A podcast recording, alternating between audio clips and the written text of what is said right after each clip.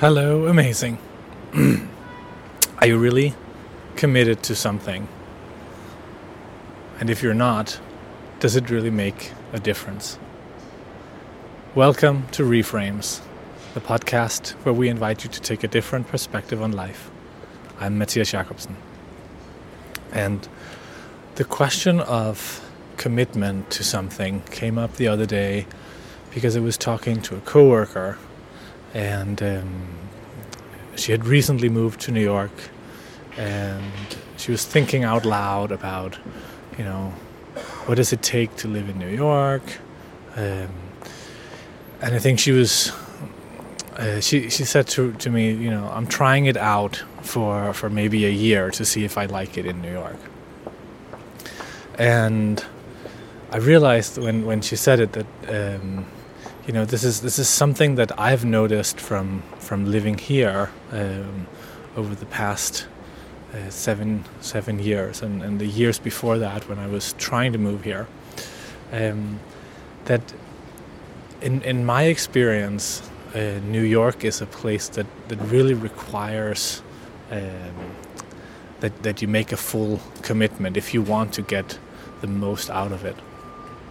Um, and the, the analysis that that led me to this conclusion was uh, looking at my own experience of meeting people um, because there are a lot of people that move to New York and there are a lot of people that move away from New York. And so one of the things that you experience uh, when you live here for long enough is that you make new friends and then some people move away. And making new friends takes time it takes effort uh, it takes commitment. And I've both found found myself, but I've also seen it with, with other people that if you if you meet someone and you can just sense that you know they're not really committed to being in New York, then you know from experience that it's likely that they will soon move away. And so it might be fun for them to build friendships and relationships, um, but but for you, who is going to stay in the city, um, it's a little bit of like it feels a little bit like um, a wasted investment. And so, um, you know, I'm, I'm, not saying that this is a particularly nice trait about me, um, but it's true that I've found myself being willing to invest less time and effort in building relationships with people um, that are less committed simply because the, the, the, you could say the, the payoff for me in the long run is lower if they move away. So it kind of becomes a self-fulfilling prophecy. If you move here you're kind of half committed somewhat uncommitted.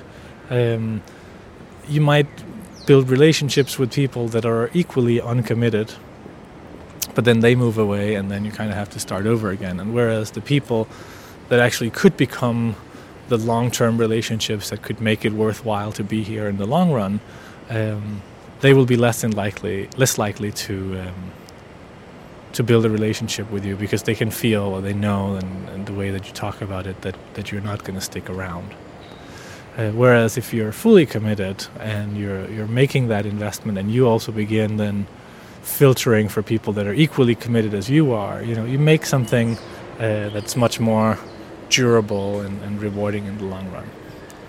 So, the point of all this, though, is not to to talk only about New York City. You know, this was just the the, catalyst or the spark that, that made me think of this because I think there are other things in life where you have uh, similar dynamics where your commitment to it whatever it is a relationship, a new education, a job um, really affects the outcome that you get. And the analysis might be different than, than the one I just shared with you about relationships in New York.